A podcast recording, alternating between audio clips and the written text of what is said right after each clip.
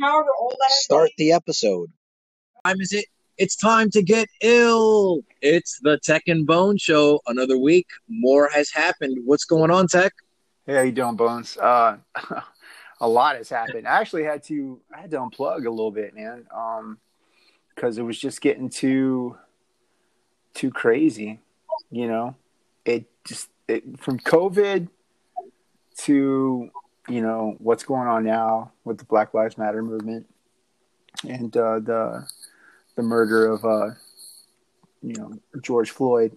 you know, I had to one. I I felt like, you know, I didn't want. I wanted to sit on it for a while. You know, it's been what a week or so. About two weeks, right? Yep, a little week. It's been about, Yeah. about- yeah, about two weeks. A couple of weeks And we're because we were talking about this. We're um before it happened. indiv- yeah, the other individual, um, because what sparked it was the the guy Um, who was Arbery. jogging. Yeah, Yeah. the jogger.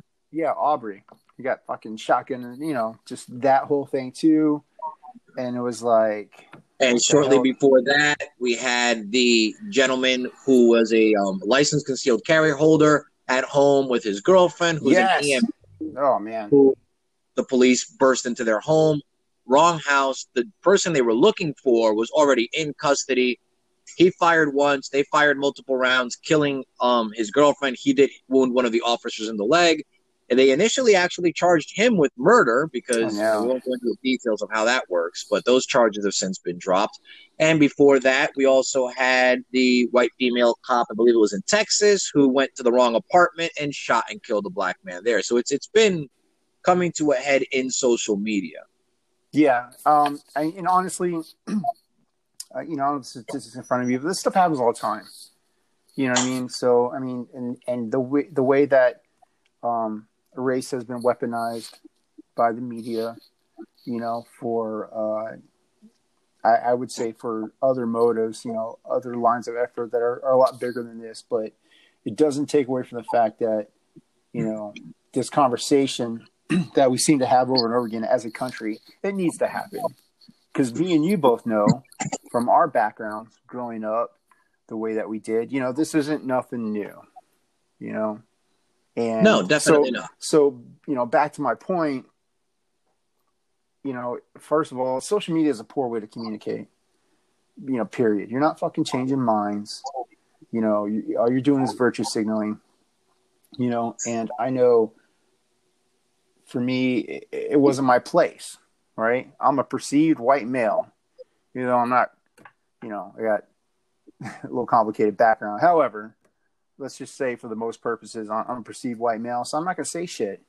You know what I mean? Because I don't know. I don't live in those people's shoes. You know what I mean? So I know I'll keep my mouth shut, let everybody have their kind of catharsis, whether it's, you know, destructive or, or whatever, you know. I, I I understand. I have empathy. I know what that is and I know what it means. So I'm not going to be, you know, it's not appropriate to be on Facebook, you know, kicking out other statistics like, well, but, and this is, you, you know what I'm saying? Because one, you're not helping, okay? And like I said, you know, Facebook's a poor choice to to communicate anyways. And three, like you're not doing shit. It's all lip service. All right. And on the flip side of that, if you're fucking, you know, blacking out your Instagram and shit like that, nobody cares. You know what? All this fucking energy, I know in my heart and, you know, my African American friends, people that I've served with, people that have been in my life, I know what they would want me to do is take my ass down to the local elections and dig in and find out who's, you know, who's who, who's fucking, uh, you know, who, who thinks it's okay to have no knock warrants? What county judge is hamstringing black people or, or giving like, you know, you know what I mean? The, uh, the fucked up sentences, right? Because we've seen that one too.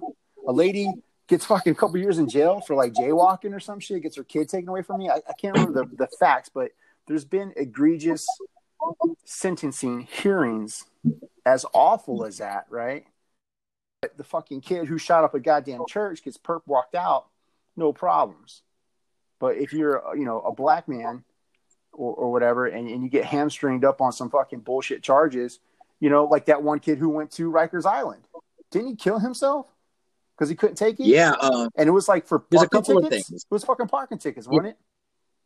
Yeah. Yeah. So spe- speaking specifically of like, so here's my my side of things is that the system in and of itself is broken. It's not so much this individual or that individual. It is the system within their working that is broken. So when you extrapolate this instance or that instance, it's easy to point fingers at that individual for what he did in that instant. Yeah. But if we rewind it further, um, I forget what this exact saying is, but a doctor said you don't you don't cure the disease by curing the symptoms. You cure a disease by finding out what caused the disease. So it's not so much fighting the fever as why did the person get a fever in the first place. Yes, we have to address the fever because if not, we're going to lose our patient. But the solution is not to get better at fighting fevers. The solution is to figure out what's causing people to get the fevers and let's fight that. Yeah. So that's my issue because if you go into it and you point out certain little things, which we've seen that a lot of white people have been killed by cops and it didn't make the race baiting social media platform. You have a white gentleman that was on his knees with his hands up that was executed. You had another white gentleman that recently before George um, was killed in the same exact way. A knee was placed on his neck and he was choked to death. Yeah. Um, no, I, no, you're right. like- I understand. My, I guess getting back to my point is, um, you know, I understand what racism is. I understand what institutionalized racism is. I understand what being prejudiced means. I understand what stereotyping is. You know, I understand what racial profiling is. Okay, and you know, so you know, I try not to get into, and I'm not going to. But I guess my whole point is, I understand what's going on, and it's right. There is a problem in the United States. So if somebody's asked me, "Hey, Mike, wh- where do you stand on this?" I'm like, "Yeah, shit needs to change. There is a problem." Don't you can hit me up with the fucking statistics and all this bullshit like that, but just on those few examples I shown you that we've seen, you know, I, I look at things at a totality, you know, in, in, an all encompassing thing. All right.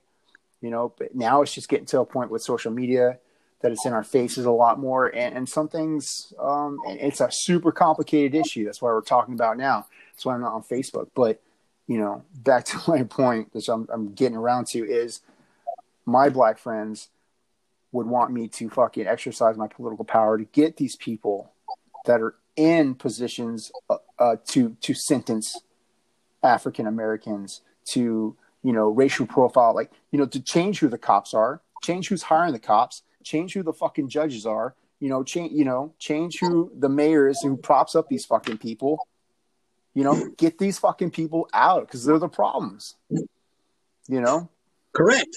New York City is a great example of that because not too long ago, a few years back, they had the whole stop and frisk fiasco where people were saying that it's against your constitutional right to just stop anybody randomly on the street and frisk them. You can't just do that. That's that's not America. That's not the American way. But because crime did go down during stop and frisk, which of course it will, because now you have a Gestapo like police force that can just stop any random person on the street and randomly search through their pockets and their bags and their pocketbooks. Yes, they did reduce crime. So, what did the people in New York do? Look the other way at an insane violation of human rights. Why? Because it wasn't affecting them. Until it affects them or it becomes a popular topic, they're okay with it. It's only when they get stopped and frisked for no good reason. It's only when someone they care about get quote unquote harassed by the cops for no good reason that all of a sudden it bothers them. Or when it becomes a popular topic of conversation, when it becomes popular to wear a Black Lives Matter t shirt, when it becomes popular to take a knee, when it becomes popular to black out your Instagram profile picture, then all of a sudden these flag waving individuals are quick to jump on the bandwagon. But when it comes time to go vote for the people that made it okay to stop and frisk, when it comes time to say it's not all right for law enforcement to act this way towards these people, they don't do anything about it.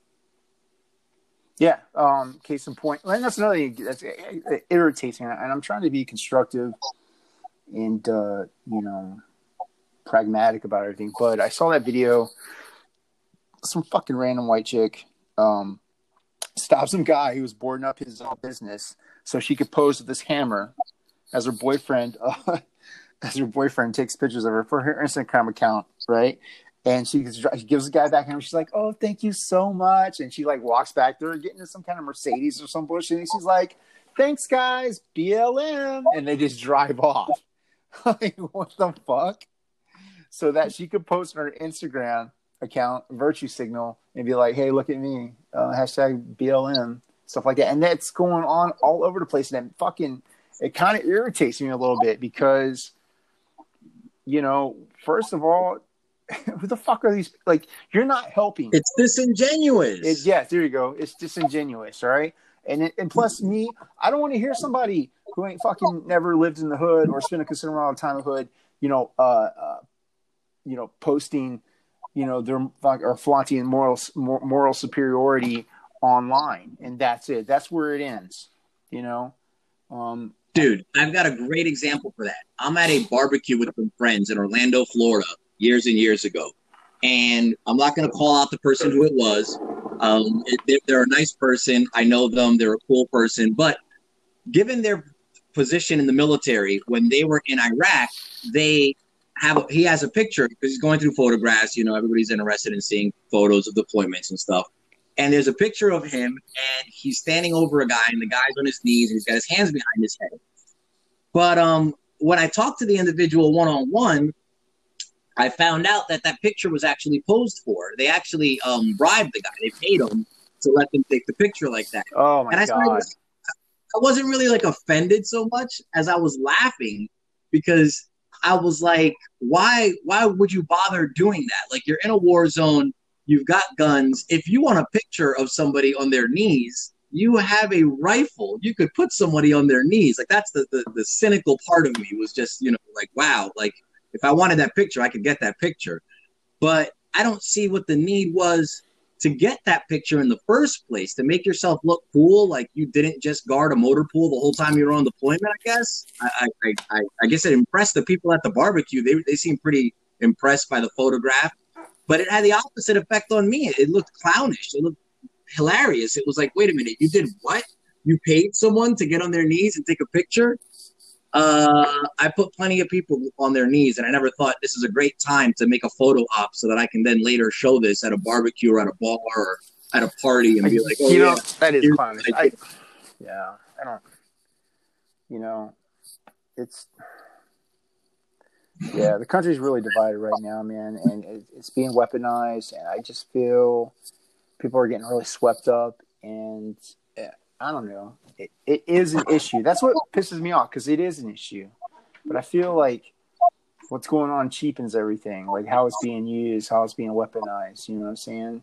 It's just all. But that's exactly It's like- it. it's what like you said right political- there. That's exactly what it is. It cheapens everything because when all you're doing is saber rattling and flag waving, you're cheapening the stance. So, like, my girlfriend was listening to some um, videos earlier today, and it had a really great clip from Morgan Freeman. If you haven't heard it, you should definitely listen to it. It's, it's amazing, very well spoken, very eloquent. Where he doesn't want to be called a black man, he doesn't want to call people a white man.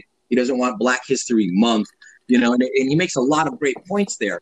And I think when you sit there and just do this disingenuous BLM rat, saber rattling, you take away from the people that really made change. You take away from the Martin Luther Kings. You take away from the people that really did stand up for equality, that, that, that were in the trenches, that were there for black rights, women's rights, gay rights. When you just want to have like, you know, Pride Week and you throw on a rainbow shirt and you throw on your cool limited edition rainbow Adidas and you march with your gay friends and that's all you do, you're you're being incredibly false. You're being incredibly shallow. Like, do, do you actually care about gay rights? Do you care that people get discriminated against because of their sexual preference? Or are you just doing it because it's really cool and really popular and you can post a picture of yourself to social media doing your really cool, really popular act? Yeah.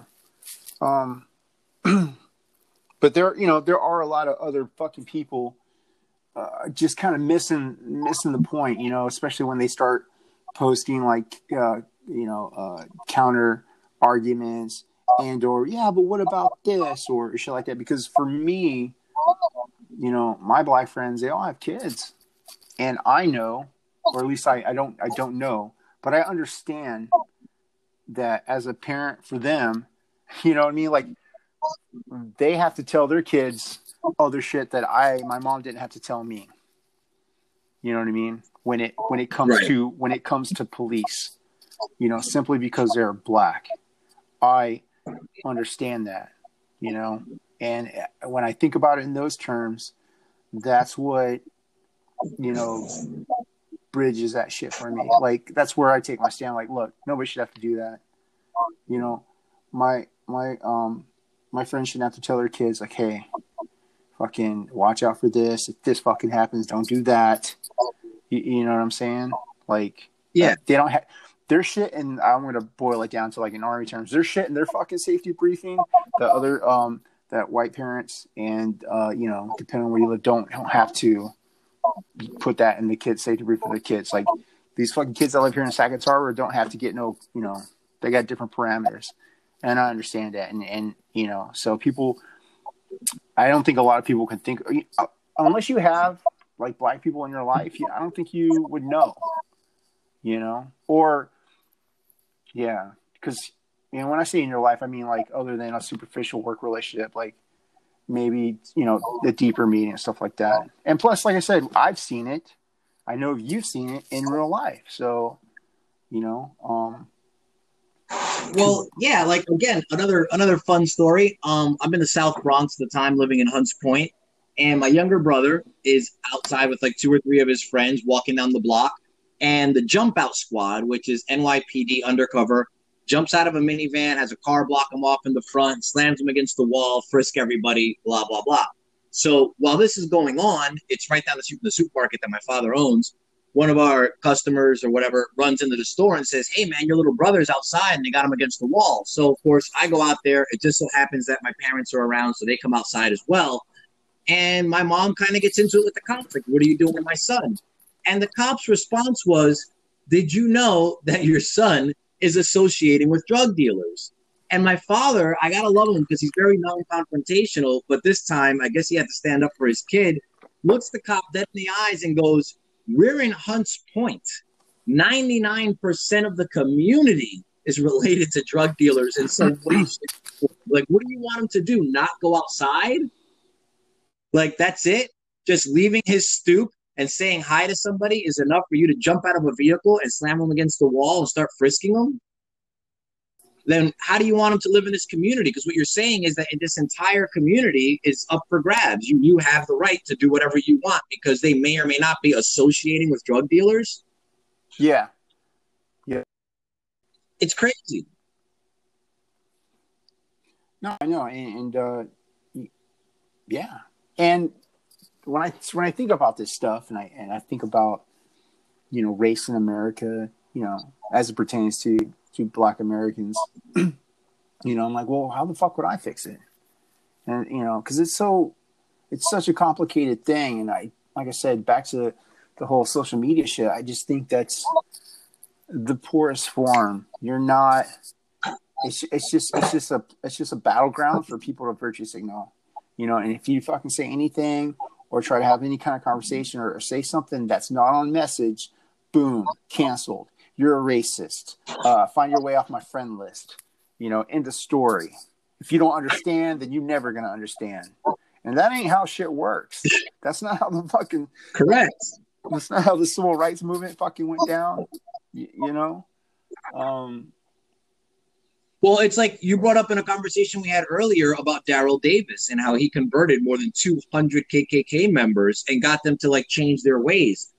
Daryl Davis did not go to these communities and start screaming about Black Lives Matter or about you being a racist. They knew they were racist. They're freaking full fledged KKK members. They don't need to be told that they're racist. What they need to be told is that their ideology is wrong and this is why. yes, That's how you convert People. and that's a not by throwing stones, not by having riots, by sitting down and having conversations and making the person realize that their skewed perception of another race, religion, sexual preference is a negative and it's not based on anything that they should be embracing. Yeah, exactly. It's sad that people really think they're going to quote unquote make a difference by calling someone racist. That's not going to help that person be more open minded towards their own flaw. you know How about having a conversation? How about talking to them? I mean, how amazing! Let's rewind. How amazing is that? Converted 200 KKK members. That takes effort. Yeah, I That I'm gonna requires commitment. That, yeah, when I um, I haven't finished watching that podcast with Joe Rogan, but that was just like, geez, and and the guy's he's just a musician, man. Like I, so I'm I'm very I, I just sort of kind of touched on it, and I I came up on it because you know what's going on and stuff, and I just thought that was an amazing story. Um, but It is, and I've seen pictures of him where he has like the robes. Like these Klan members would would surrender their robes to him. Would actually be like, I no longer want to be this way because of you. Here, take this. I don't have any more need for it. You know how powerful that is. Yeah. You know how amazing that is. That somebody said something that I've stood up for and believed in is wrong. I want to admit that that's wrong, and I want to start growing from this point forward. Here, take these vestments of my past because I don't want to look at them. I don't want to have them as souvenirs. I want you to take them, and I want you to tell people that the person that wore this robe doesn't think that way anymore because of a conversation they had with you. That's power. That's the power of education and understanding and brotherhood. yeah, and I'm sure that wasn't like a one shot. You know, that those are multiple conversations. Um, you know, because that stuff's not inherently. I don't think that stuff's instinctual. That is a learned, indoctrinated, brainwashing. Much, much of like what's going on with like, like I said, um, uh, like a lot of people are pointing out the the, the craziness. So, yeah. did you watch the inter uh, the, the the press the press release with uh, Killer Mike when um, him and the uh, the mayor of Atlanta? Did you happen to see that at all? No, I didn't catch that. No, he was. You Tell know, me. uh, he's a perfect example. You know, uh, I I think you know. He, he he's like, hey, I grew up here in Atlanta, and he talked about all the businesses he owns. Him and like T.I. own a bunch of businesses in Atlanta. Shit, you know, he's from a family of cops. You know, so he understands that side of the thing. But he's also know, he pointed out his frustration, and he said, and he talked to everybody out because everybody wanted to fucking go. That's when they were like looting or tried to overrun the CNN headquarters. Uh, you know, pretty much fuck up your own town. You know, which is kind of ridiculous. And he's urging people to go home. And he talked about like how you know you want to. Uh, you, you want to make change. Uh, you know, looting ain't fucking it. You know, rioting ain't it. You gotta you gotta go to the fucking ballot box. Like what I talked about at the opening of the show. You gotta find out who the hell who's counting. And, and you know that stuff's hard.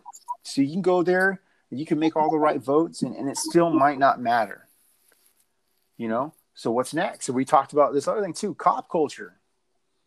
You know, I have friends who are in law enforcement. I have friends who, you know, Blue Lives Matter, all that bullshit. You know, I don't say it's bullshit, but it's like, you know, all the platitudes. You know, there's there's all different pick Right. whatever fucking flavor you want, man. Okay. However, I know I've seen it firsthand. Okay.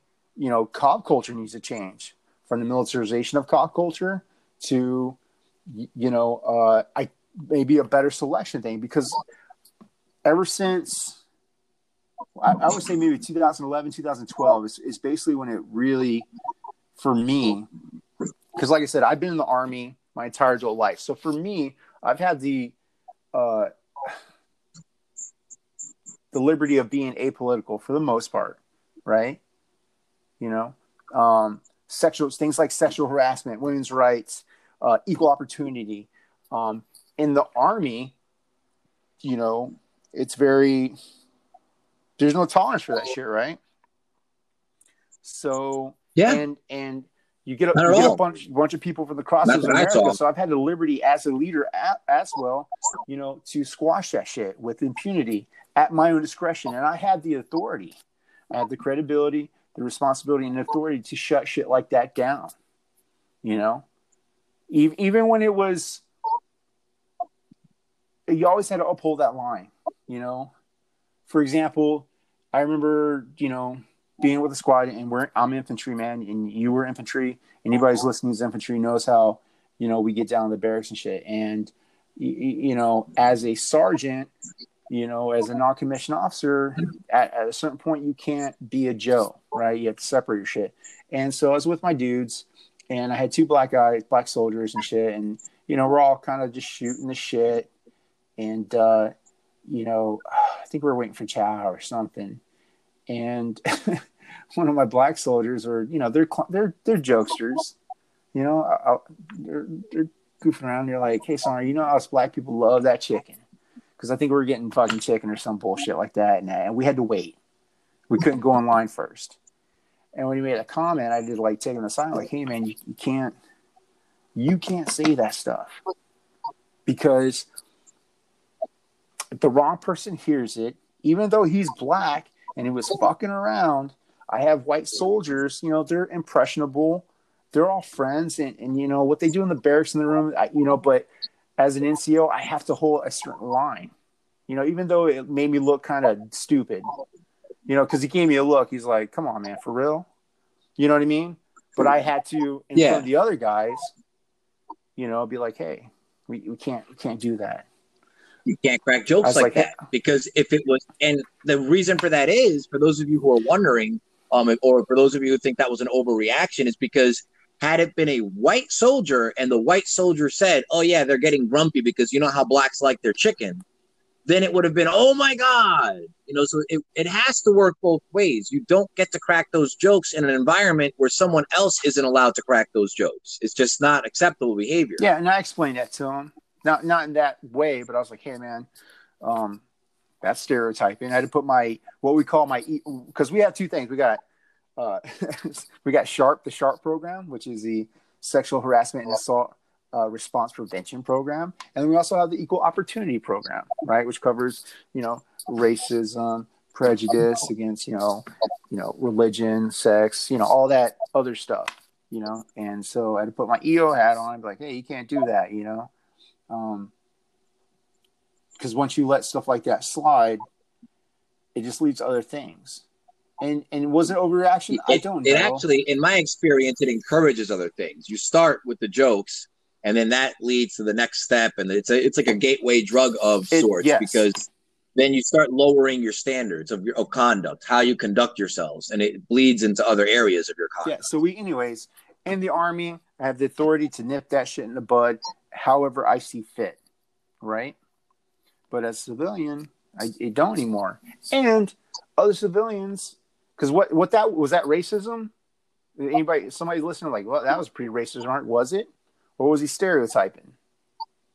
Was he being prejudiced? Was he stereotyping, or was it racism? And that's important because yeah, that's important because people are, are blurring the lines between racism, stereotyping, prejudice. It's not the same thing. There's different levels to this game. So when you when you try to like mash it all together into a gumbo of inequality, again, you're taking away from the important points. The important thing isn't that you can or cannot tell a quote unquote off color joke. The important thing is that you can't conduct yourself or you shouldn't conduct yourself in such a way that hinders somebody else's right to life, liberty, and the pursuit of happiness. That's the question at hand. Yeah. Um, on that point, I want to bring something up that's ironic as hell.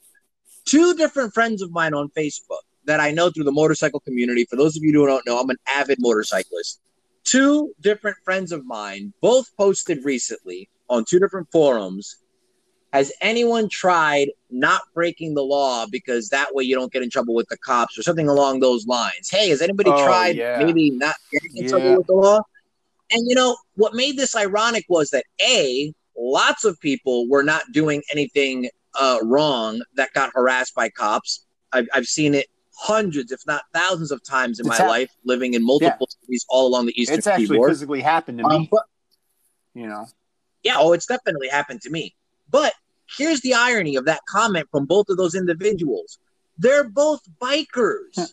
like they forget that not that long ago, just riding a Harley Davidson alone got you stereotyped by the police.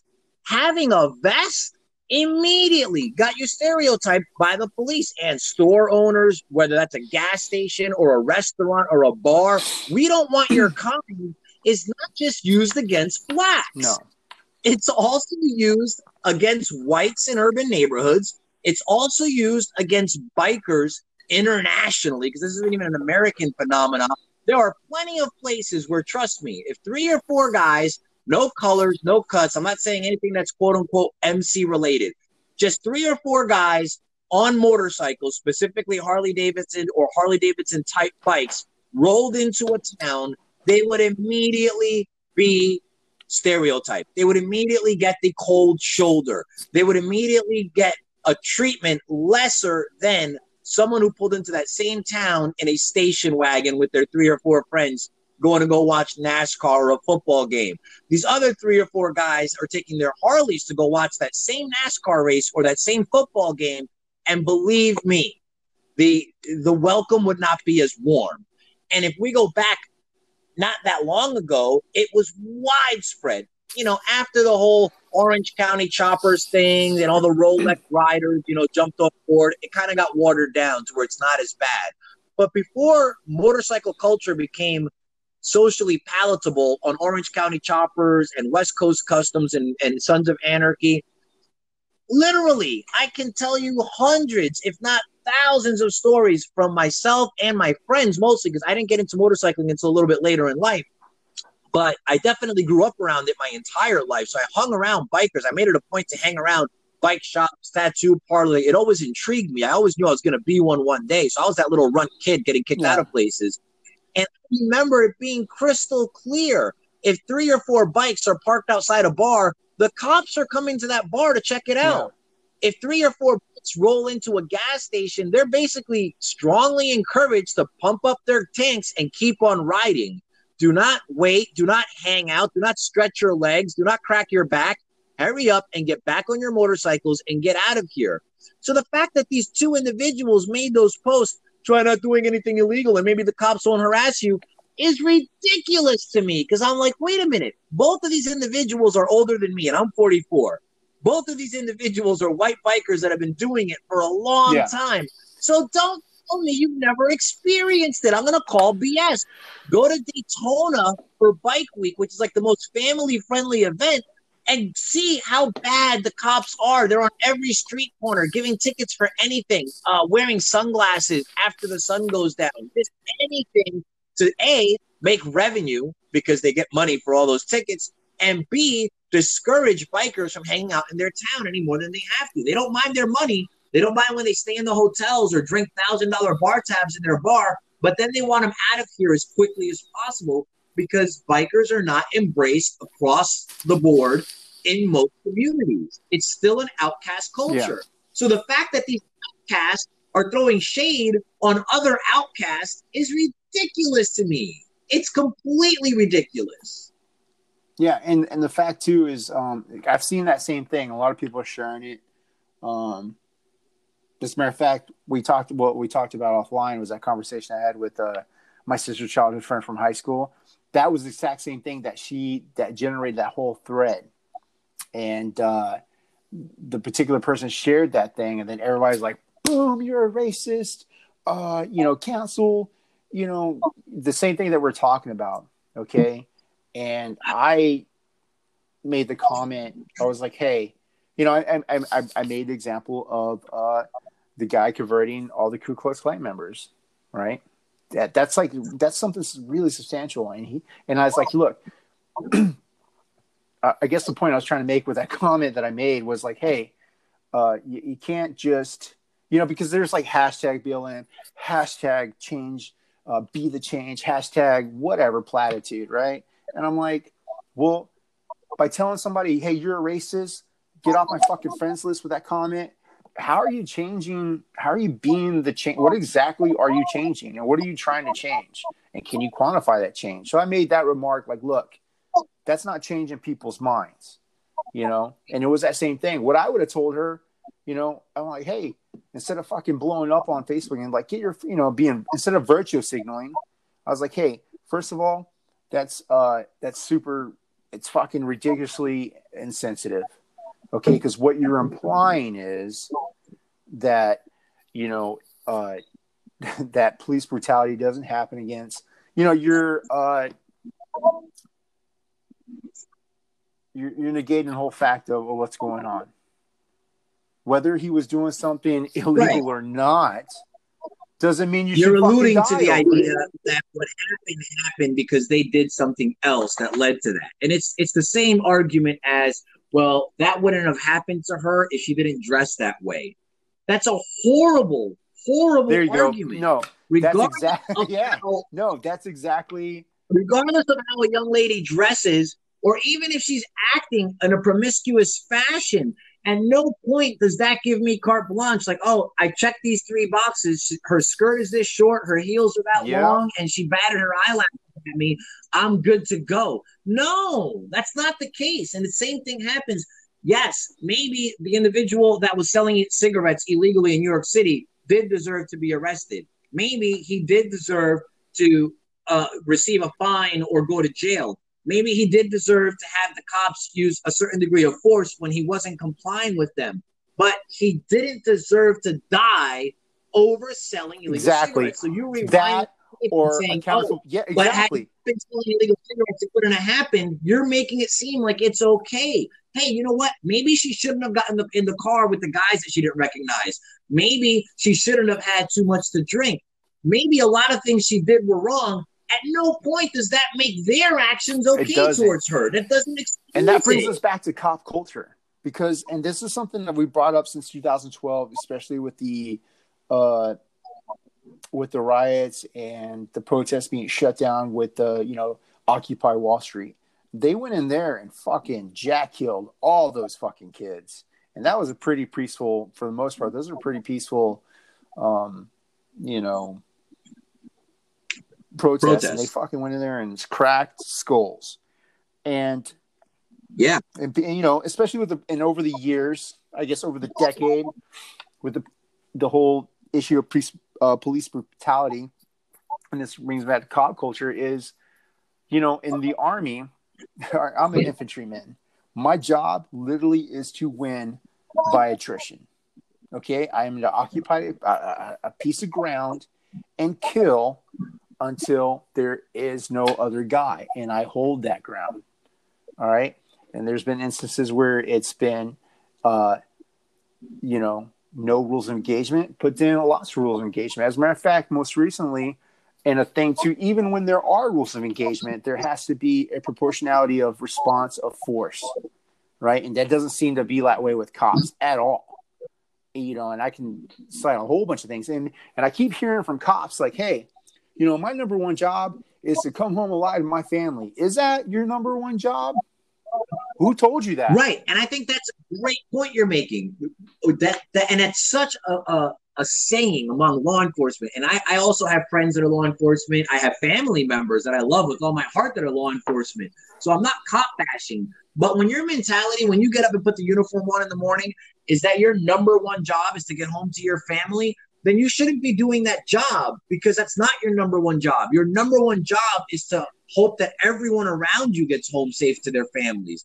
And I think that's a big, big difference in the military and law enforcement in our training. It's almost At it almost no seems point it almost seems feel- backwards because my whole entire if you were to tell me, hey, define what your job is, it literally says there to close the enemy by fire maneuver, to repel his assault and counterattack.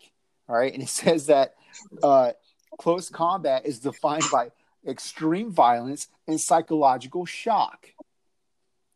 Right? That's my yeah, and in a less that's my, militaristic that's my job description.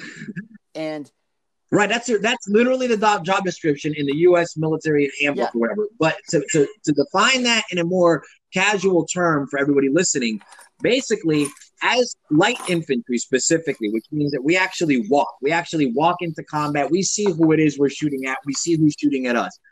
Our job is to make the enemy not want to fight anymore by using violence. Force of violence is a common term in our training. That's literally our job. At no point in any of my briefings, in anything, except maybe at the end when like that feel good officer would say it, let's all try to get back safe. Because at no point was that part of the job. Getting home safe wasn't the point. that's right. The mission was the point. We all accepted the fact that some of us might not make it home. That's just part of the job. So you didn't do everything in your power to get home safe.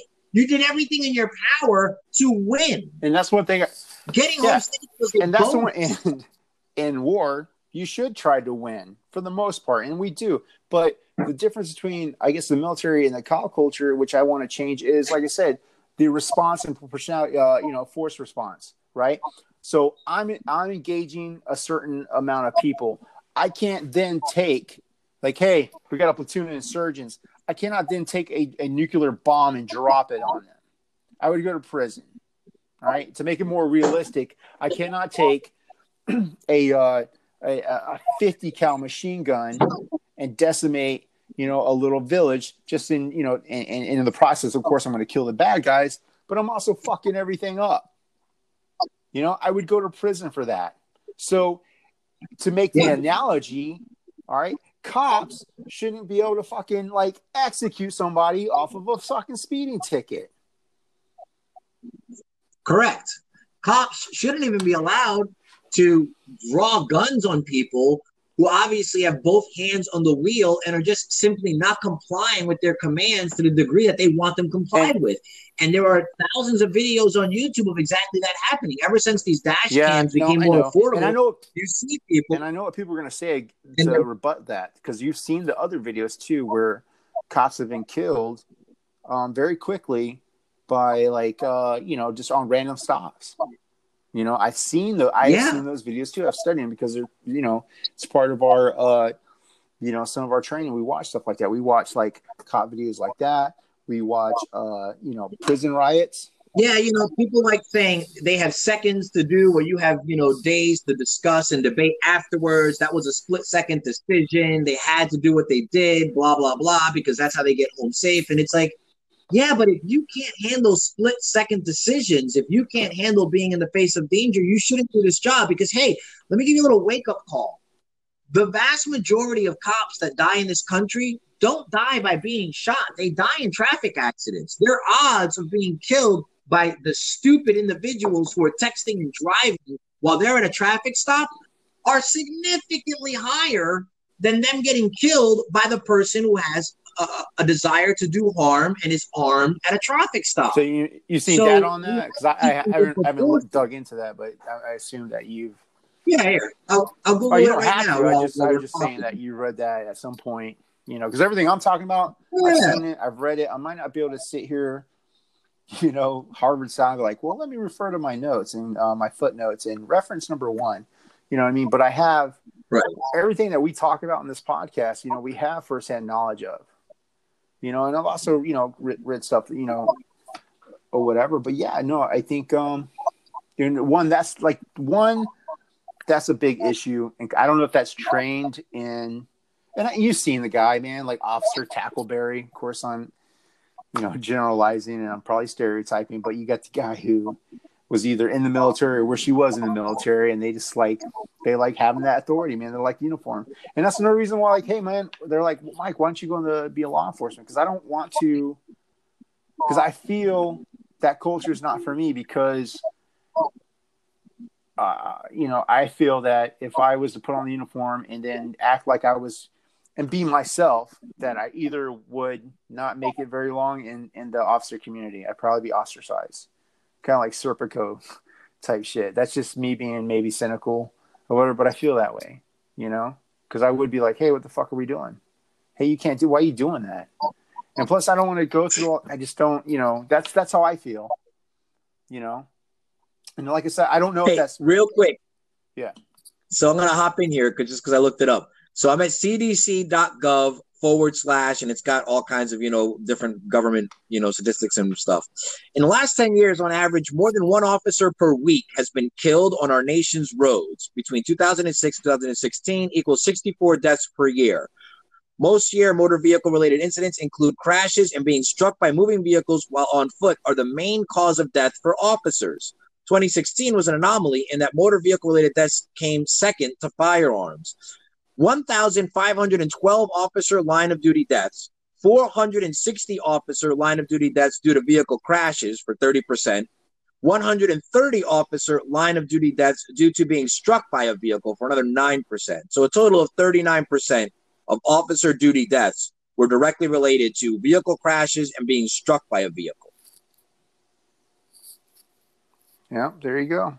So I guess in 16, that's when it became an anomaly that it came in second to firearms. But then you got to take those firearm deaths and you got to divide those up between firearm deaths at traffic stops and firearm deaths everywhere else, including accidents, including perp on cop, you know, violence in other areas. So the actual traffic stop incident of the cop pulls the guy over and all of a sudden the guy pulls the gun out from between the seats or under his lap and starts shooting. That's the statistic that I was looking at yeah. previously. Just those, taking those apart from the big number, breaking sure. it down. You know what I'm saying is if you're if you have to be careful because you don't know what the guy in the car is doing, which I respect and I understand that. You you can't act like you're not being careful by standing on the right side of the car because a lot of your coworkers have been killed by moving vehicles at traffic stops. So you can't just put it under a blanket statement that it's totally fine for while the person has both hands on the wheel but are not complying for me to immediately draw my firearm and point it at their face. No, I, I know. And you know, there's other people uh, well, there's probably a lot of people out there who can be like, you know what, Bones Tech, you guys aren't fucking cops. What the fuck do you know about law enforcement? You're right. I don't know. I do not know. As a matter of fact, very recently, all right, a lieutenant uh, used to be one of my lieutenants. His brother just passed away. He was a uh, law enforcement officer. He, he fucking died uh, responding to a shootout uh, somewhere in like South Dakota or something. You think um, that lieutenant uh, listen to our podcast? You think he's going to agree with? I so I understand that there's other factors. He probably don't hear any of that shit.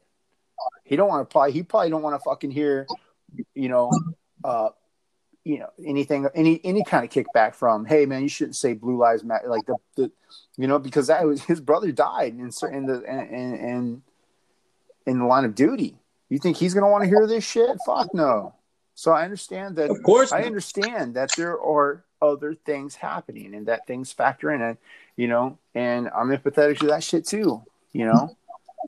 Uh, but if you were to ask me like well that's just it. I don't think i don't think being pro police reform is being anti-police.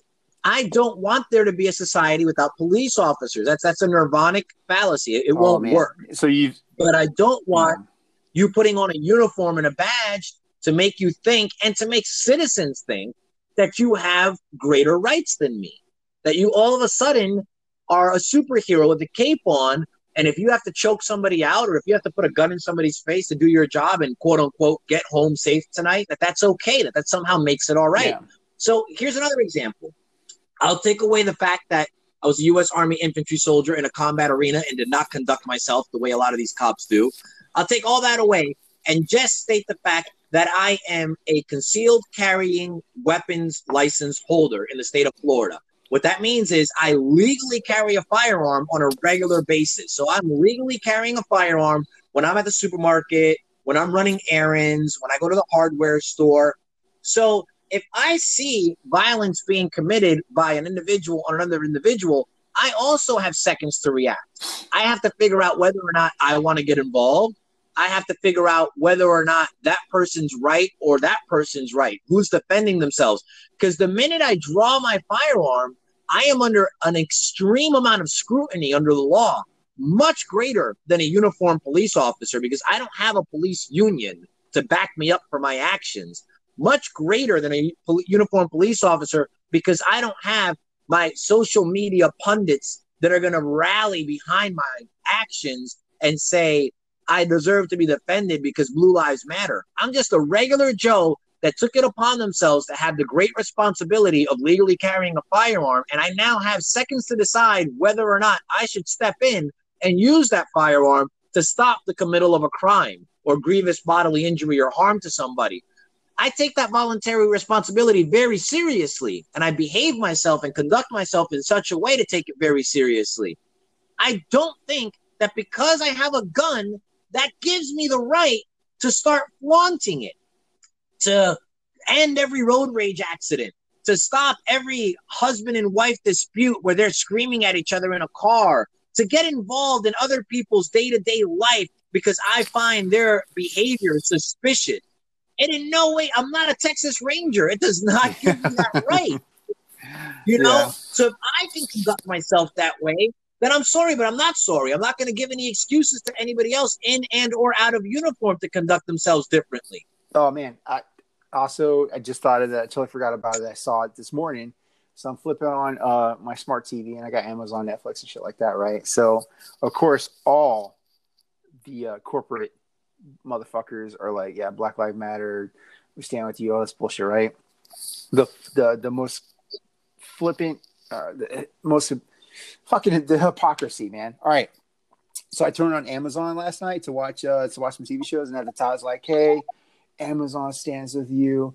We understand, you know, Black Lives Matter, so and so." And I wanted to be like, "Oh yeah," like the black guy who was fucking, you know, uh, trying to look out for his dudes that he just wanted a face mask, and then you motherfuckers try to at your corporate meeting where it's like, "Hey, how can we frame this African American as uh, not intelligent and uh, make him the face of the f- fucking union movement for Amazon. That does, did his life matter when you smeared him and fucking fired him from Amazon just for trying to protect his people? You know, I don't, I don't Right. remember. Remember that that dude?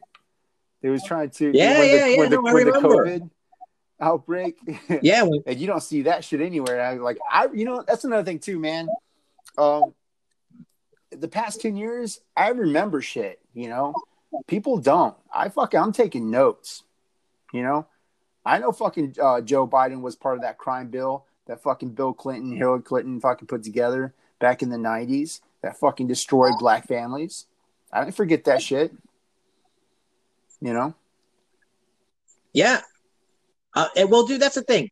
People don't realize that they're lackeys for the corporate entities that are out there as much as they really should. I think they kind of like have it on their peripheral, but they don't get that they're actually being manipulated. Um, Fox News is under a lot of flack recently because they showed a chart where the outspoken death of an African American can directly correlate to the stock market going up. Somehow, some way, someone has figured out an algorithm to profit off of this. yeah. So don't think that there aren't people who don't care at all about the movement that aren't profiting from it. Believe me, there are. Because there's plenty of people out there that'd be more than happy to sell a Black Lives Matter t-shirt that don't care at all about the Black Lives Matter movement if they can get 1999. Yeah. And don't No, think for a yeah. second that there aren't profiteers out there that want you burning down cities, that want you damaging public's works, that are going to turn around and profit off of it. Yeah. Uh, somebody told me, uh, uh, I was talking to a customer of mine the other day, and they were like, Yeah, my buddy didn't even board up his business. And when I asked him why not, he said, Because it's insured. I hope they burn it down. Jesus Christ. Well. That was like a yeah, that was like a flippant comment that he made, but it got me thinking how many people out there aren't profiting off of this? Oh. How many people that maybe their business wasn't doing that well, that maybe uh, you know bills are piling up, it's not going the way they thought. They've got a you know rental property or they've got a restaurant or a bar, are like, hey man, you know it'd be a good place to start the riot right here. Damage my stuff. I wasn't paying attention uh, then, and, and plus I wasn't old enough to understand. We weren't old enough to understand, but it's the same fucking playbook, man. We saw this go. We saw this go down in '92. We didn't really understand what it was. We just knew the fucking country was burning. You know what I mean? This is it's it's it's it's cyclic, man. You know All right. Well, for our listeners, what are you referring to the, specifically in the LA riots, dude. Rodney King. Yeah, oh yeah. I mean, Oh, you yeah. know, fucking all that shit. You, you know, and Hey, I'm going to take a moment to be pro 2A for a second because that made me flash back and forward to 92, the Korean shop owners defending their stores with their legal firearms. And people saying, see, that's why you need firearms. To today, modern time, I saw a recent picture of, again, the Korean store owners protecting their property, Yeah. but I also see a lot of pictures of armed citizens protecting entire communities. And a lot of them, in a lot of instances, are being painted as like these gun wielding thugs because you know how is that helping or blah blah blah. And it's like you know what? It's easy to point fingers. When it's not your business they're standing in front of that they're protecting. Yeah, it's easy to point fingers when it's not your neighborhood that they're standing at the entrance to making sure that nobody gets the wrong impression that we will not lay down that we will defend ourselves using grievous bodily harm if necessary oh yeah, man. And and for me, like I said, I I might have to when I have some time to go back and kind of look at that because I want to because I we understand me and you understand like the totality of everything, like how this is being weaponized for political purposes. There's multiple lines of effort going on in the country. I mean, Jesus Christ, the the fucking they got uh Colin Powell, General Mattis, and I hear uh fucking Jim Kelly, General Kelly, they're all gonna come out against Trump. I don't know what the fuck's going on. You know, we, we could lose the country as we know it. And it's funny because people are thinking fucking Biden's going to be the goddamn savior. He's the fucking guy responsible. They're all been responsible for so long, right? But I don't even want to. I don't even want to get into that right now. You know, I want to go back to before we get off topic, man, because it can happen real easy. Is the whole uh, cop culture thing, man, and what we talked about along along with you know responsive force, right? You shouldn't be able to. That should factor into something that should um you know you should not be able to if you do a, a traffic stop or like the forgery or whatever and the guy loses life there should be some kind of review board man like a serious one like they do in the military because i can tell you they they fucking you know uh they don't play well, that's that's part of the problem is that this this lack of accountability like if i as an individual member of the us military conduct myself in such a way that it's found to be criminal I'm under a microscope. There are multiple people reviewing every action. They're interviewing everyone that was around. They're getting witness statements. And the idea isn't to defend my actions. The idea is quite simply to either figure out if I was right or wrong, or in a lot of instances that I've seen, it's to crucify me because they want to make an example because it'll yes. discourage future There's a lot of guys. There's a lot of guys in Leavenworth doing time for that right now, and what they did was wrong. You know what I mean? Now, did they say? I you know, it's it's very complicated for example, that first sergeant who fucking killed his insurgents, they knew for a fact were red-handed. He knew it. Fucking, they're dirty-handed. However, because of the rules of engagement, you know, and in the heat of the moment, he made a wrong decision. He's like, I'm not fucking letting these guys go. I'm fucking smoking them because they're just going to come back and they kill my dudes. Did he save guys' lives in the process? Right. I don't know. Who's to say? He did the wrong thing though, and that should be the way with cops too. Also, and we talked about this. How do you? But it's not. You, they have a police union whose job it is to immediately, from the go, the minute you're accused of breaking the law, defend yeah. you, whether you're right or wrong. They're like defense where do they attorney. Get the money like, for that? Where the fuck do they get the money for that? You know, and I go. Uh, I believe it's it's the union. I believe police officers pay union dues. Police officers make really good money in this country. I, so if they're paying dues to a union, the union's probably rather well off. They're probably lawyered up really, really well. I would oh, assume, man, I, and I'm just assuming. I can, I can, imagine the pitch. Like, say I'm a brand new rookie, and they're like, "Hey, man, you union up yet?" I'm like, "What are you talking about?" He's like, "Look, trust me. You know, and these are all. This is what we can do for you if you caught if you're caught in a jam. You know what I'm saying?" And that. Yeah, great example. Great example. Get this fun fact. Not fun at all, by the way. 35 states in the United States of America do not have laws protecting individual citizens from intercourse by police officers while on duty. Wait, say that again? Wrap your head around this. Wrap your head around this. 35 states do not have laws protecting individuals from having sexual intercourse with an officer while on duty. So, why did this come up? This came up because a young lady, she's a teenager, I forget she's 18 or 19, gets pulled over with her friends cruising New York City, trying to find something fun to do. There's marijuana in the front seat in the cup holder. She's in the back seat. They let everyone else go but her. So the guys that she was with, they're, they're all told, you know, get the hell out of here. Jesus Christ. They, there's two officers. And, they're, and of course they're going to do it. They're like, we're out. See you.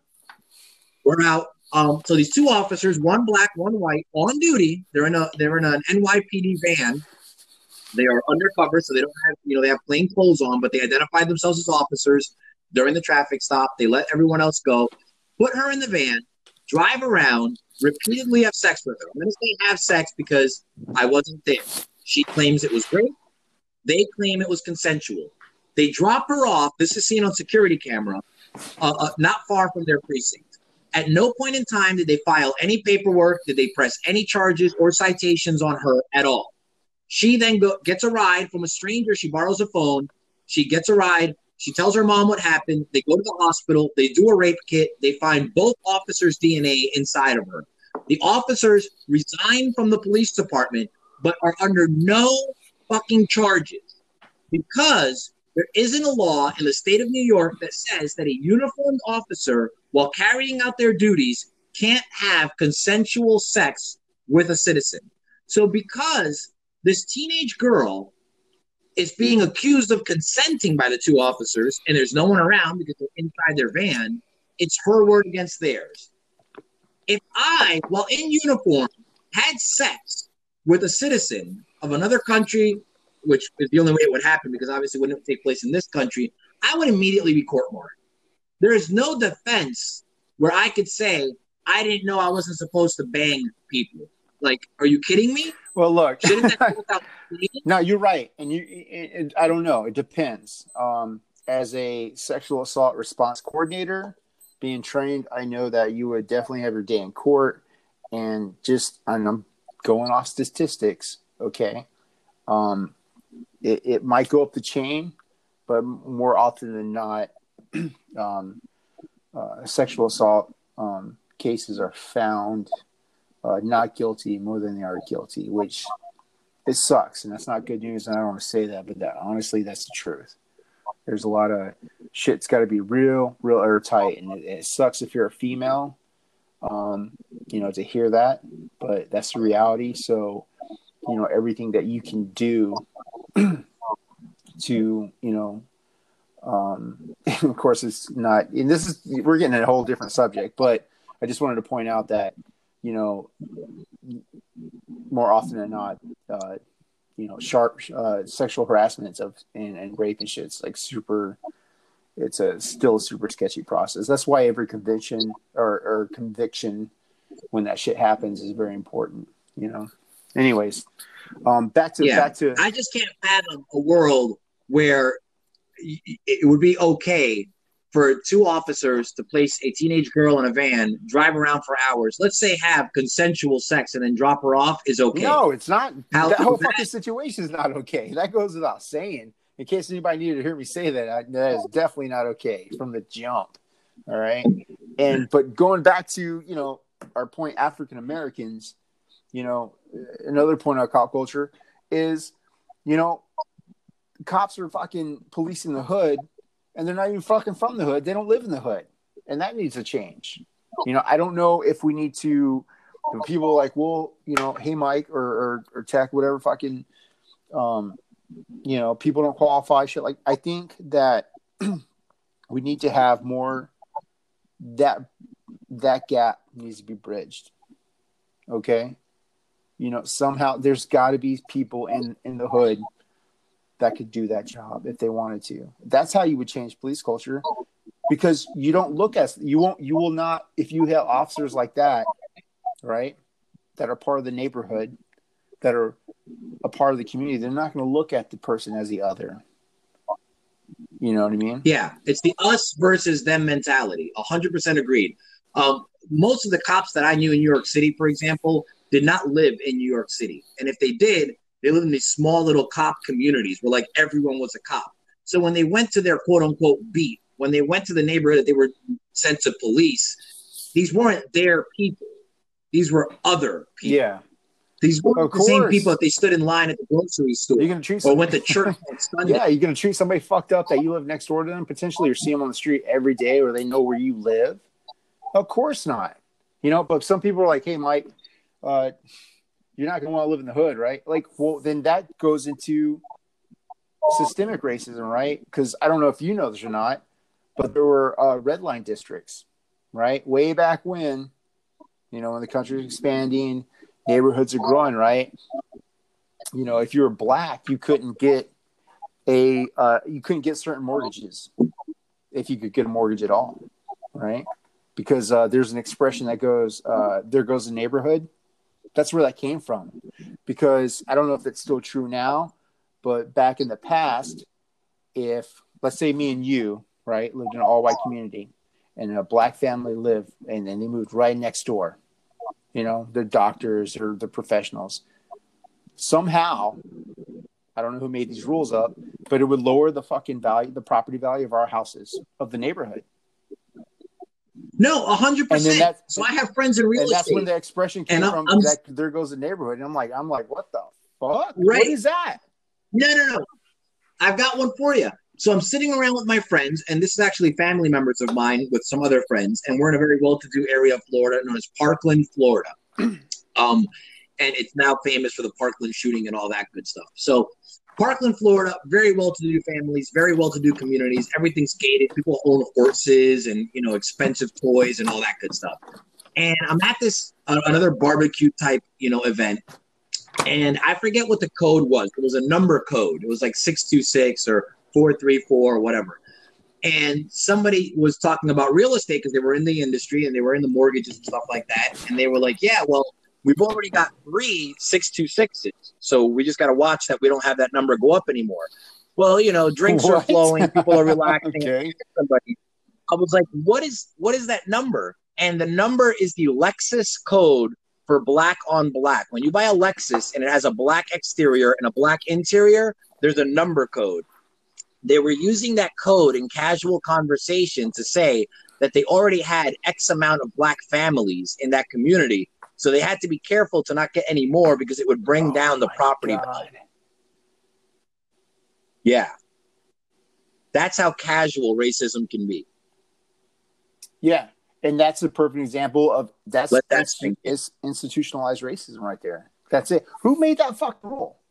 Like who said that? Because I I'm a black doctor from fucking Harvard and stuff like that. But if I go in a bake way back in the day, you know, I'm I'm you know, I don't know how far back. I don't know how far back, but you know, I can't buy this property, right? And that's why we have fucking hoods everywhere because that wasn't just where that was the only stuff that it was redlined. It was when a city was being built or some shit. There was, hey, this is the spot where fucking black families or people of color can live. You know, and I was like, who the fuck made that? What the hell? And Yeah. that's institutionalized racism right there. You know, that's not. and it and it is weaponized. It is used as a tool because I also know real estate investors that use it in a different form.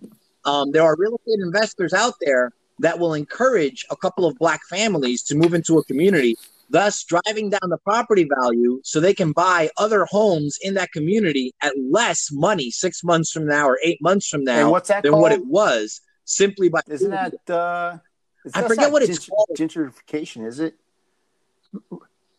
Yeah, gentrification is kind of like that, but it's more of the other way. It's like when you take a, a negative community, a, Yeah, an impoverished community, was, uh, and you start that, bringing because that reminds me of the speech that the monologue that um a, a great film Boyz n the Hood okay uh, that I watched as a as a teenager when Laurence Fishburne was there trying to educate his son and his friends and he talked about that he's like why in the black neighborhoods you know there's a gun store or there's a liquor store you know all this yeah pawn shop Yeah, and liquor you know. store.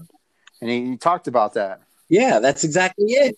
you know Well, and, and they're doing that still to this day, not only on a commercial aspect, because that's the, the, the commercial way that they do that. Like when I was in the Bronx, for example, I remember there was a lot of like signage, billboards, uh, benches that were covered in malt liquor advertisements, that were covered in Newport cigarette advertisements, that were covered in all the stereotypical stuff that they want to poison the hood.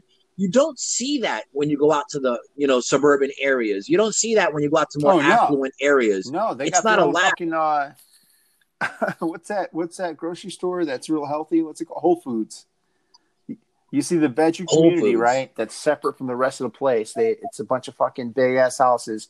And then in your neighbor in that community, there's a, a little tiny it was in Maryland, man, when I was uh uh, with my ex-wife, you know, they I told you that bedroom they had their own fucking shopping center and shit, like little Whole Foods and Starbucks, and it was just like right up the street. They didn't have to go anywhere. They had their own blockbuster and shit. You know, um, yeah. So when when I that, that causes me to think about like, well, hey, Mike, if if what were you, what would you do if you were in charge? You know, would you uh, you know, I'd be like, fucking, I would empower. You know, how come there's not a bank owned by an African American? Are there any African American uh, bank owners? You know what I mean? I try to fucking as much as I could without Yeah, having well- to be like, "Hey, man, this is how you level the level the playing field." You know, and empower. Well, and unfortunately, here's, even know if it's here's the problem I with don't that even know if it's possible. is that you have to remove you have to remove racism from the equation. Because the fact of the matter is that most blacks are killed by other blacks, not by whites, not No, by I- cops. So the other problem is the, the Nipsey Hussle syndrome, which is where you have a young black entrepreneur in the hood doing everything in his power to, you know, empower other young black people to improve the situation from the inside out, and he gets killed I by know, another black that- man. Then we come back to the whole uh, chicken and egg question because the rebuttal to that would be that's it, the system is designed that way to keep to keep us down. And that's what I was getting at earlier. Don't treat the symptoms, treat the disease. We can't just point fingers at a symptom. We can't just say, look, that white cop did that to that black man. We have to treat the disease and say, why do we have an institutionalized law enforcement department?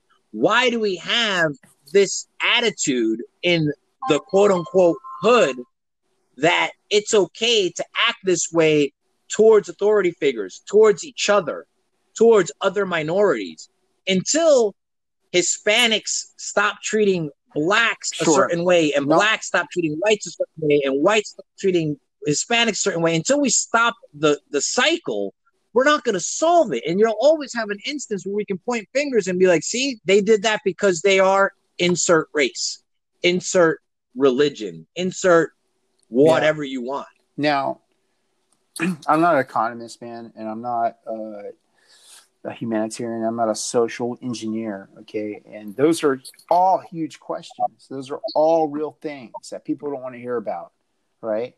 But as far as the cop issue, okay, you know, I don't. There's a lot of things that feed into the whole situation that is that is current, right? Economic, socioeconomic stuff, you know, but the hood, right, in quotation marks. Those are policed by people who don't live there, who don't are not neighbors there. You know what I mean? And I think that needs to change. You know, well, I don't want to live there. How come you don't want to live there? Well, because it's not really nice. Well, you know what?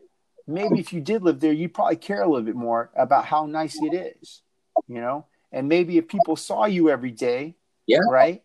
Whether and it's not going to be easy. There is going to be attrition, man. You know, but if there was some kind of program that did that, I'd fucking throw in with that. You know, Well, and that's just it. That takes actual effort because we're going to use the quote unquote the hood. The hood isn't necessarily just the inner cities of America, Yeah. which there are plenty of, but there's also plenty of rural they're areas poor, man. They're, the trailer parks where the drugs are there. Um, Yes. fucking, I've been there, man. I've lived there. You know what I'm saying? So I, go go visit the hollers in Tennessee. Go go visit the hollers in Mississippi. You'll see it there as you well. know, I, my pers- yeah, my So perspective is only from the south, but yeah, I know, man. It's like, um, fuck, man. It could be a scene out of uh, what's that movie? Oh, God damn it, I can't remember. Uh, I don't know. I I all my experiences down south, you know. So, um, but yeah, no. it- But and people are like, well, who are you going to do it? Well, there's got to be somebody there, and I would make a program. I would waive uh, bullshit. I know people are like, well, you need to have a GED. You have to have this. You can't have any priors. You can't have any. I'd figure out through an extensive some kind of interview process, and I'd waive that shit to get the first iteration going. You know what? You smoked weed. You got busted a couple times. You know what? I don't give a shit. You want to change your life around? Hey, how about you sign up for this? And this is what we're going to do. We're going to help the community. You know, you're going to change. You know, people are going to. Well, also, I think that's excellent. And also, I think empowering community leaders, because again, you can't just fix just the police department. It's the entire thing. It's like you said earlier. You have to worry about the judges. You have to worry about people in power that bring that rain down the regulation. The, the it, word comes from on high that you have to conduct yourself this way, that you have to be this way. So let's change on high so that word comes down that you can't do those things anymore, that you can't conduct yourself in that fashion anymore, that we're not going to have your back if you get caught doing the following things. Yeah. And for that, No, you need community too. leaders. You But need then, community but then a lot of times, man, those guys, those you know, quote unquote community leaders, they get compromised and or they get caught up in the whole you got to see the bigger picture. Uh, i mean dr Cornel West fucking said it best you know he's like hey we've had black faces in high places and they still couldn't deliver. You know that's a quote from that guy. And i listen to what he says a lot and he's a smart dude. Right you know and i'm like fuck yeah he's probably correct. And people don't hold those people accountable. You know fucking celebrities and shit you know black celebrities fucking you know like what are they doing? Like somebody made a good point was uh you know black uh you know famous celebrities are bailing out are bailing out protesters. How about you take that money and bail out the fucking minorities and african americans you know businesses are fucking destroyed their life savings gone they don't got insurance man how about you take that money and bail them out instead of some fucking kid rioting some fucking antifa or why wait why wait until it becomes popular to quote unquote bail someone out? Why didn't that money come out of your bank account before this started? Why didn't you pay for a, an after school program? Why didn't you pay for a GED education program? Why didn't your pocketbook open before the cameras were turned on and actually go into a community and be like, you know what? I'm going to cause some long term changes. I'm going to come into this community. I'm going to start some scholarships. I'm going to start some athletic programs. I'm gonna, you know, build a homeless shelter. I'm gonna build a shelter for women, yeah, no. battered um, women shelter. Why why wasn't that action taken before this became a quote unquote movement? Before there was a hashtag. On, why I'm weren't you doing say those that those things do happen? I'm I'm pretty sure. Yeah, I'm just going to be optimistic and say that those things are do happen. We don't hear about it because that's not what makes news. Me and you know how the media works. Well, maybe we should. You know what? I, I get a lot of feedback on social media specifically of people saying like, "Oh, don't do it because somebody's watching. Don't do it because you know the cameras are on." You know what? I don't care. I don't think the homeless person that gets a sandwich cares that you only did it for the Instagram followers. I think they care that their stomach's not empty because yeah. you gave them a sandwich. So maybe it's time that we start talking about that more in media and less about who's divorcing their wife or who got caught cheating, sure. or who was you know arrested no, at a strip right, club. Maybe it's time that we start focusing the cameras on like, oh my God, this person did a community project where they brought in you know tutors to teach kids how to read and write better. Yeah, um, I mean, you know me, dude. Fucking media is probably just a mouthpiece for the CIA, anyways. But that's a whole another subject. And people are like, "Man, this dude's crazy." I don't care. Um, but you're right. No, there should they should have better stories, but I just feel that um, one, there's going to be independent media journalists who are out there actually doing a really good job, but I don't know if we're going to see that on TV unless it plays into a greater, uh, you know, nuanced thing. I don't think we'll see that, but you know, I definitely feel though that America's at a turning point. I don't want to like point that down to here, the turning point could be the last 15 years. I do know our country's at a turning point, and it can go either a better place or and that's the thing too that people don't understand. Everybody wants to think about in, in terms of four years or eight years, but you got to look at it as a decade. Like when, hopefully, we're. I mean, with the the, the convergence of technology, um, you know, and there's a lot of ridiculous things going on. Look,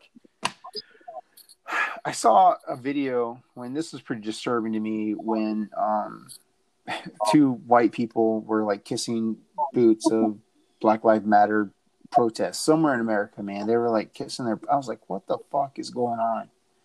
Like that's a little bit. It, that's way crazy. And then there's other shit that these like the the fucking chief of police is laying down with his hands behind his back with his chin on the fucking ground. I, do we need to really is there a cathartic, you know, uh, thing that is necessary for for fucking people who have nothing to do with fucking anything to prostate themselves like that in public? What's your opinion on that, dude? Yeah, dude, I find that disturbing to say the least. Um, I think Bill Burr said it really, really well. He had this whole uh, sketch that he did um, on like how he doesn't care about like these movies anymore. With like he used the Cuba Gooding Jr. being a diver in the military movie. He's like, you know, at first you watch Roots and you're like, oh my god, Jesus, don't do that. Oh, he's gonna hit him again. Stop hitting him. God, I get it. I get it. I get it.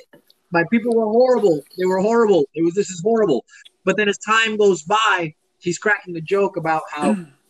they just keep making movies over and over and over again about how hard it was. And like the one that he's specifically talking about is how there's these like swim team and like all the trials and tribulations, you know, they went through to become like a black swim team. And he's like, it's just ridiculous to me. It's ridiculous because like I've been to the pool, I've been to public pools, and I've never seen anybody being like, you can't go in this pool. And you know, it's funny, it's a skit he's doing. But if I'm not mistaken, he's actually married to an African American woman. So oh, it's coming Burr? from him. It's hilarious. Yeah, no. Oh yeah, and I think so. Yeah, podcast man, which is hilarious. They go at each other, and um, you know, but they love each other. And I, have been in interracial, interracial, you know, relationships, a couple of them, and uh, yeah, it's you know, that stuff is he has a, unique perspective. It forces you to have a, a, different perspective on certain things. And of course, in intimate, which I'm not going to talk about, you know, conversations, you know, when people care about each other, they talk openly with each other, like, oh, how do we do this? You know, how do you navigate this shit? That's when it gets, you know, very complicated, you know, because you're well, yeah, because even in the military, we, we do certain actions um, to integrate ourselves with the populace. So um, I, I, remember having like a tea ceremony in Iraq with some, you know, tribal leaders or whatever, and it was a big deal to act incredibly humble and incredibly respectful. But at no time was I going to conduct myself in such a way that I put myself beneath anyone else. Like I'm not going to kiss anyone's feet. No. I'm not going to do it. It's not going to happen because at the end of the day, not only would I be insincere in my action because I didn't feel that way, um, and if you feel that way, that's your right also. By all means, kiss somebody's feet. But um, as as a representative of the U.S. military um, force, I had to watch what I said and what I did, not just on the positive side, but on the negative side as well at all times. Delicate balance between saying, "Hey, man, you're a human being in my eyes," and I having said that, I respect you. I respect the fact that we're on foreign land. I respect the fact that it's a bad situation. But if you give me a reason, I'm going to kill you. Like that's, you know, at the same time, that's always there. I'm not going to be like, oh, hey, you know, we're so sorry we're here. We understand we're disturbing your entire social infrastructure. Uh, is there anything I can do to show you? Just let me let's emulate some kind of false flag to show you just how bleeding heart I am. No, because it's disingenuous. Because the fact of the matter is, no matter how much I like you, no matter how much I respect you, no matter how awful a situation I find myself in, if tomorrow morning we're on the other side of a firing line, I'm going to shoot you in the yeah. face.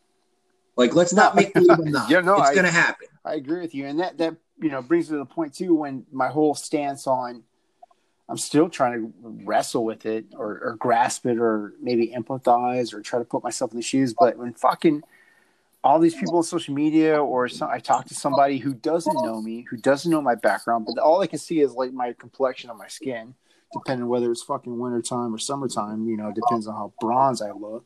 Okay. You know, versus uh, ivory or whatever the fuck color. I'm white, you know? So, and then people talking like, oh, you got your privilege. I don't know what the fuck that means, you know? And usually the person that's telling me about my fucking white privilege is somebody who came from a nuclear family, who's college educated, who wasn't fucking poor, who didn't live in the hood, who didn't fucking have any black friends, never dated outside their fucking race. You know what I mean? Who the fuck are you telling me about my white privilege and my white guilt? What is that? I don't know what that is. Because I remember how I grew up yeah, another great another great comedian that had a, a little skit on that was Theo Von, and Theo Von is like, yeah, man, I'd be like hanging out with like these black kids in this neighborhood, and they'd be like, your people did this, your people did that, and he's like, my people. if I did any of those things, why would I move into this neighborhood right next to you? Like, man, we gonna split this plum or what? And it was so hilarious the way he said the story because it's true, you know. I remember being um, in Harlem where me and my two brothers were the only three non-blacks. This is not just regular Harlem. This is the Polo Grounds. This is the part of Harlem that other people are like, wow, that's like the bad part or whatever. And um, I remember we're having a conversation about rap music or something, and some kid said something to me about uh, how it's okay for like him to use certain terminology or phrases, but it's not okay for me to do it. And I turned and looked at him and I was like, we live in the same neighborhood. What at what point does it become okay for you and not okay for me? We go to the same school. We walk the same streets. We play basketball in the same courts. I ride my bicycle and have the same concerns about the police as I do about the thugs that you do. So what? The complexion of your skin, the kinkiness of your hair, what what gives you this halo of behavior that you can act this way but I can't? We literally are living the same lives. Yeah, no. We, we, it was ridiculous. We ride the same subway. No, it's true. I mean, I just, you know, I, I'm still trying to like, well, maybe, you know, I'm just trying to see it from there. Yes, I understand that if right now, if I get, but that's not like, the, you know, if I get pulled over by a cop, I will get treated differently. I understand that. Okay. But to tell me that I'm, that, well, that's your privilege. Like, look, I, there wasn't like that when I was a kid, man, because privilege to me means that, um, you know, I had to like a, like I had a hard, you know, it's just not how I came up, and that's not the word that would come to mind, you know, and, and especially I should feel, you know, guilty or fuck, I don't know, man. And and the only person that, the only fucking whites that feel that way are not fucking poor whites who grew up next to the fucking Mexicans and the black kids who are poor just like them, who are trying to fucking, you know, with the single mothers in the hood, you know, or the trailer park or where the fuck they were living, the projects or the low income housing, you know, borrowing sugar from each other, trying to figure out how to keep their kids alive. Also, you know, how to get the hell out of there in the first place. You know what I mean? Um, those women, you know, because that's who mostly they were, those single women, you know, nobody celebrates them. You know, we talks about that, you know, shit. So my mother who is a lot darker than I am, you know, can you imagine somebody talking to her about her fucking privilege when she has me and my sister living in fucking low income housing in the fucking hood in North Carolina by herself? You know, I can only imagine uh, her response to some bullshit like yeah. that. You know, um, this this shit is taught. You know, nobody talked about white privilege. You know, I haven't heard about it until fucking like that was a word or in the lexicon until like fucking five or six years ago, right? Little sure, catchphrase sure. that came up out of nowhere. Probably. You know, I don't know. Yep. So on that thing, I'm kind of torn because it kind of pisses me off, you know. But I'm I'm looking at that through my own um, experiences. You, you know what I mean? But it doesn't mean that I don't recognize, hey, I get treated differently than other people because of my perceived fill in the blank. I understand that, you know. right.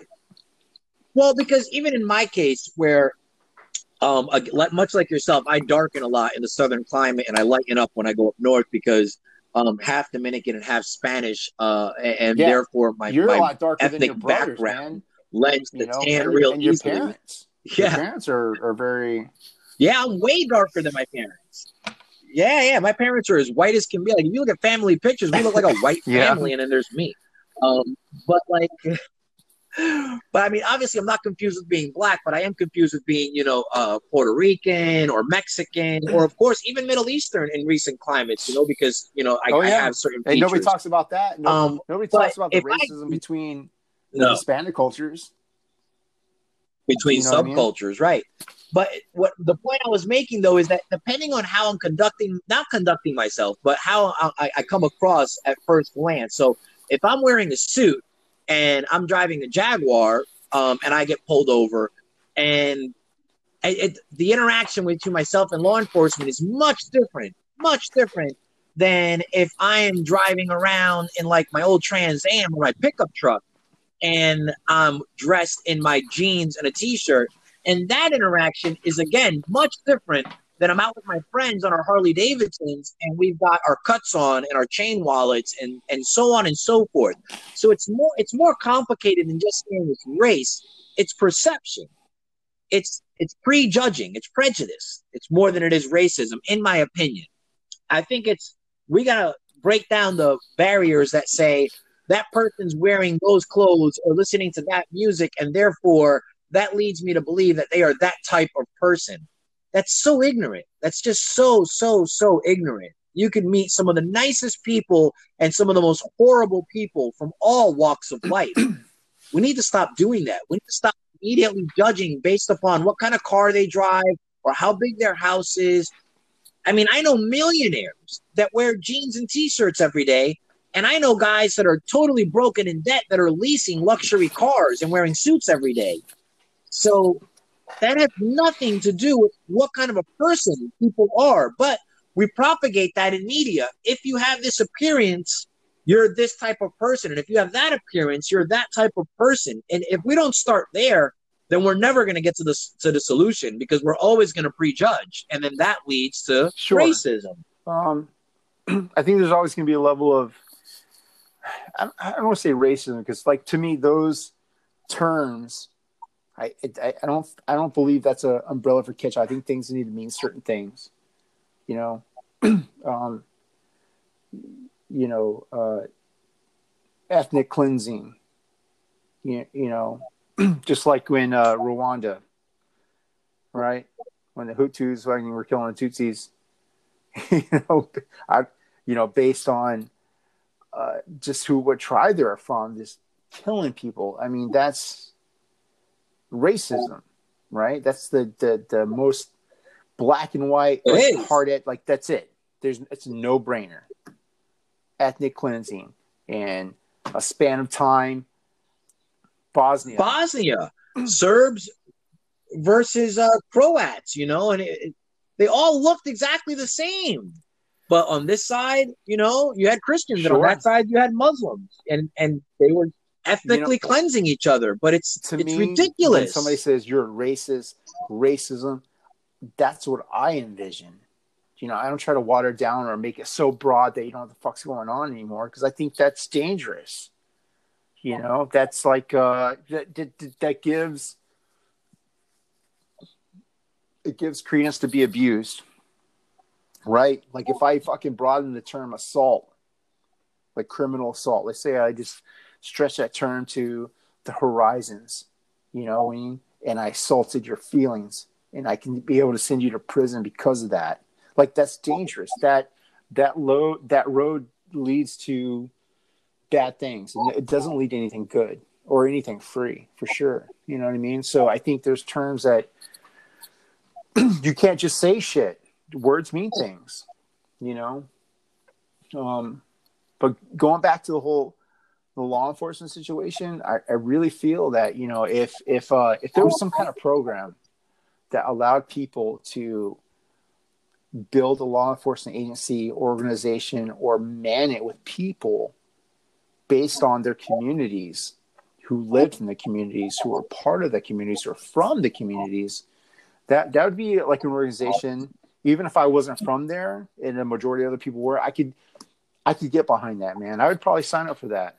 You know, even if I live in a spot that, you know, for better purposes, like, oh, this house sucks. You know what I mean? But if it was for a greater good of that nature, I would live there, man. I would I would buy a house and I would fucking stay there and I'd be part of the community. You know, that that'd be like something I could really get behind, you know, as far as the uniform is concerned. And I think that'd be really, I think that would really change things, you know? Well, and that's how we change things. We change things as a community, as a team. You get together with your neighbors, you get together with your friends, you start going to your community meetings. How many people really go to their community board meetings? You know, like I see these videos, it's mostly an empty room unless the topic is really yeah. controversial. But people think it's all about whether or not we should put a stop sign on this road. It's more than that. It's having your voice heard. It's having the people who sit on that board recognize you when you come up to the podium and be like, oh, you better pay attention because Williams is here. Like, that's what matters. You need to start being more outspoken and you need to go out to your neighbors and get petitions. Find out if everyone thinks like you. And if they do, then why hasn't it changed? Because you are your community. America is its own community. The citizens are what matter. Hey, Newsflash, there's a lot more citizens than there are law enforcement. So if there's a problem with law enforcement in your community, there's more than enough of you to change it.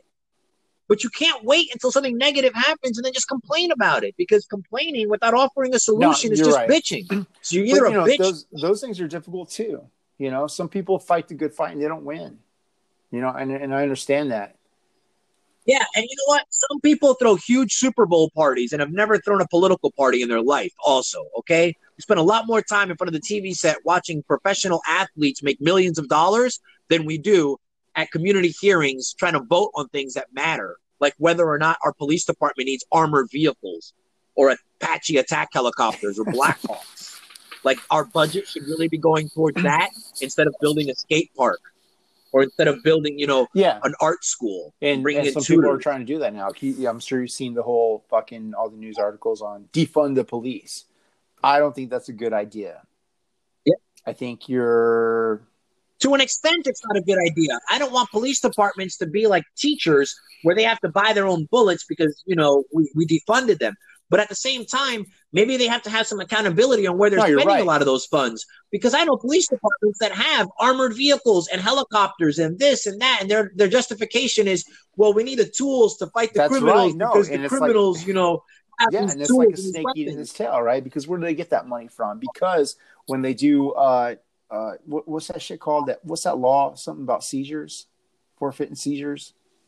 Yeah, when they do uh yeah, something with seizures where they can just seize without having like a trial or anything like that. People it's famous. You can Google it, you can look it up on YouTube. People get pulled over with too much cash on them, and that amount of That's right. cash is suspicious. I remember it. one instance where a gentleman make- was going to an yeah, auction to they a make- car or a boat, and his money They was can, seized. uh, I, can't remember the hell it's called, but anyways, they can take your money, An asset there you go. forfeiture. asset for Asset and they do that with the uh, the dr- drug guys too, right? You bust somebody, the drug guy's got Right. his entire house. He's Get to got, keep their the, car. wall- the wall spaces filled with cash. They could take the the police company could take that uh, that drug money and they spend it on whatever. And this is what they spend it on, right? So, and that's the problem too, because once cash, along with everything else, once cash is in, injected into a situation, it- unfortunately, it makes it worse. You know, which is a whole nother symptom. But Yeah, yeah, policing for don't police- profit. Hey, we have to have quotas because if we don't get enough tickets, then we're not going to have the money to throw a dope policeman's ball. So get out there and start pulling That's- people over. That's Then- the wrong answer.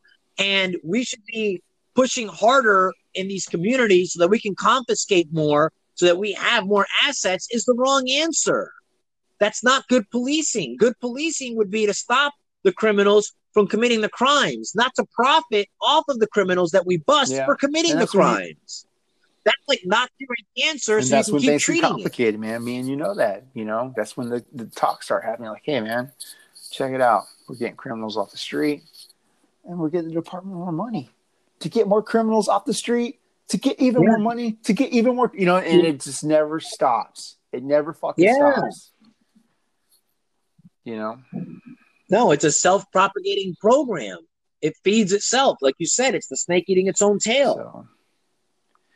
Well, anyhow, I think, dude, we had a long, right. long podcast, and I hope I can. Um, I hope it. I hope I can Yeah, post it yeah. all of it because I think this conversation, for me, was really cathartic. I, I, I had a lot on my chest that I wanted to get off, a lot that I wanted to, you know, talk about. Good. Um, you know, Hey, real quick before we end up, I do want to give you some homework. So I found this podcast. It's called The Endless Thread or The Endless Thread Presents or whatever. It's Endless Thread. Um, you can find it. It's on Spotify. But there's a specific uh, series of casts that they have called Madness, and it's about the CIA programs in America, like the craziest CIA programs. And I want you to check that out for yourself. I, I, I admittedly haven't had enough time to really check it out in depth. I plan on doing so today, but it's we're gonna hit this hard on our next cast. We're gonna give the whole BLM thing a break. Let's get a breath of fresh air. CIA programs funded by your tax dollars, and just how crazy, because there's really no other adjective, how crazy we have justified some of the things that we've done to our oh own yeah, citizens. no, I, I'm sort of. I got a cursory track. You know, I'm tracking some of that. Um, yeah, for me, as far as this whole stance goes, the BLM thing, you know, I know what I'm going to do. I'm going to dig into my local government, and I'm going to find out who's who, and I'm going to fucking vote, and that's all I can do. and that's my promise, and that's my, uh, you know, that's the fucking change I'm gonna make for my African American friends. You know, I'm gonna find out who is, you know what I mean, who might not be skewing the system, so that way I can get these people out and do my part in my local area, which is upstate New York. You know, so it's a little bit different. Uh, if I was in Columbia, South Carolina, you know, I, I, guarantee there's a lot more activity I can get into. But up here, I'm going to do my part. I'm going to dig into my local government up here to make sure that the African American population up here, you know, can have the right people. Yeah, properly exactly. represented. You know, so that's what that's what I'm going to do. All right, that's it for this week. I'm done. I gotta go. I got a garage to clean. I got errands to run. All right. Thanks, guys. Thanks for listening to the Tech and Bones podcast. Uh, tune in next time. Help yeah, us save the world.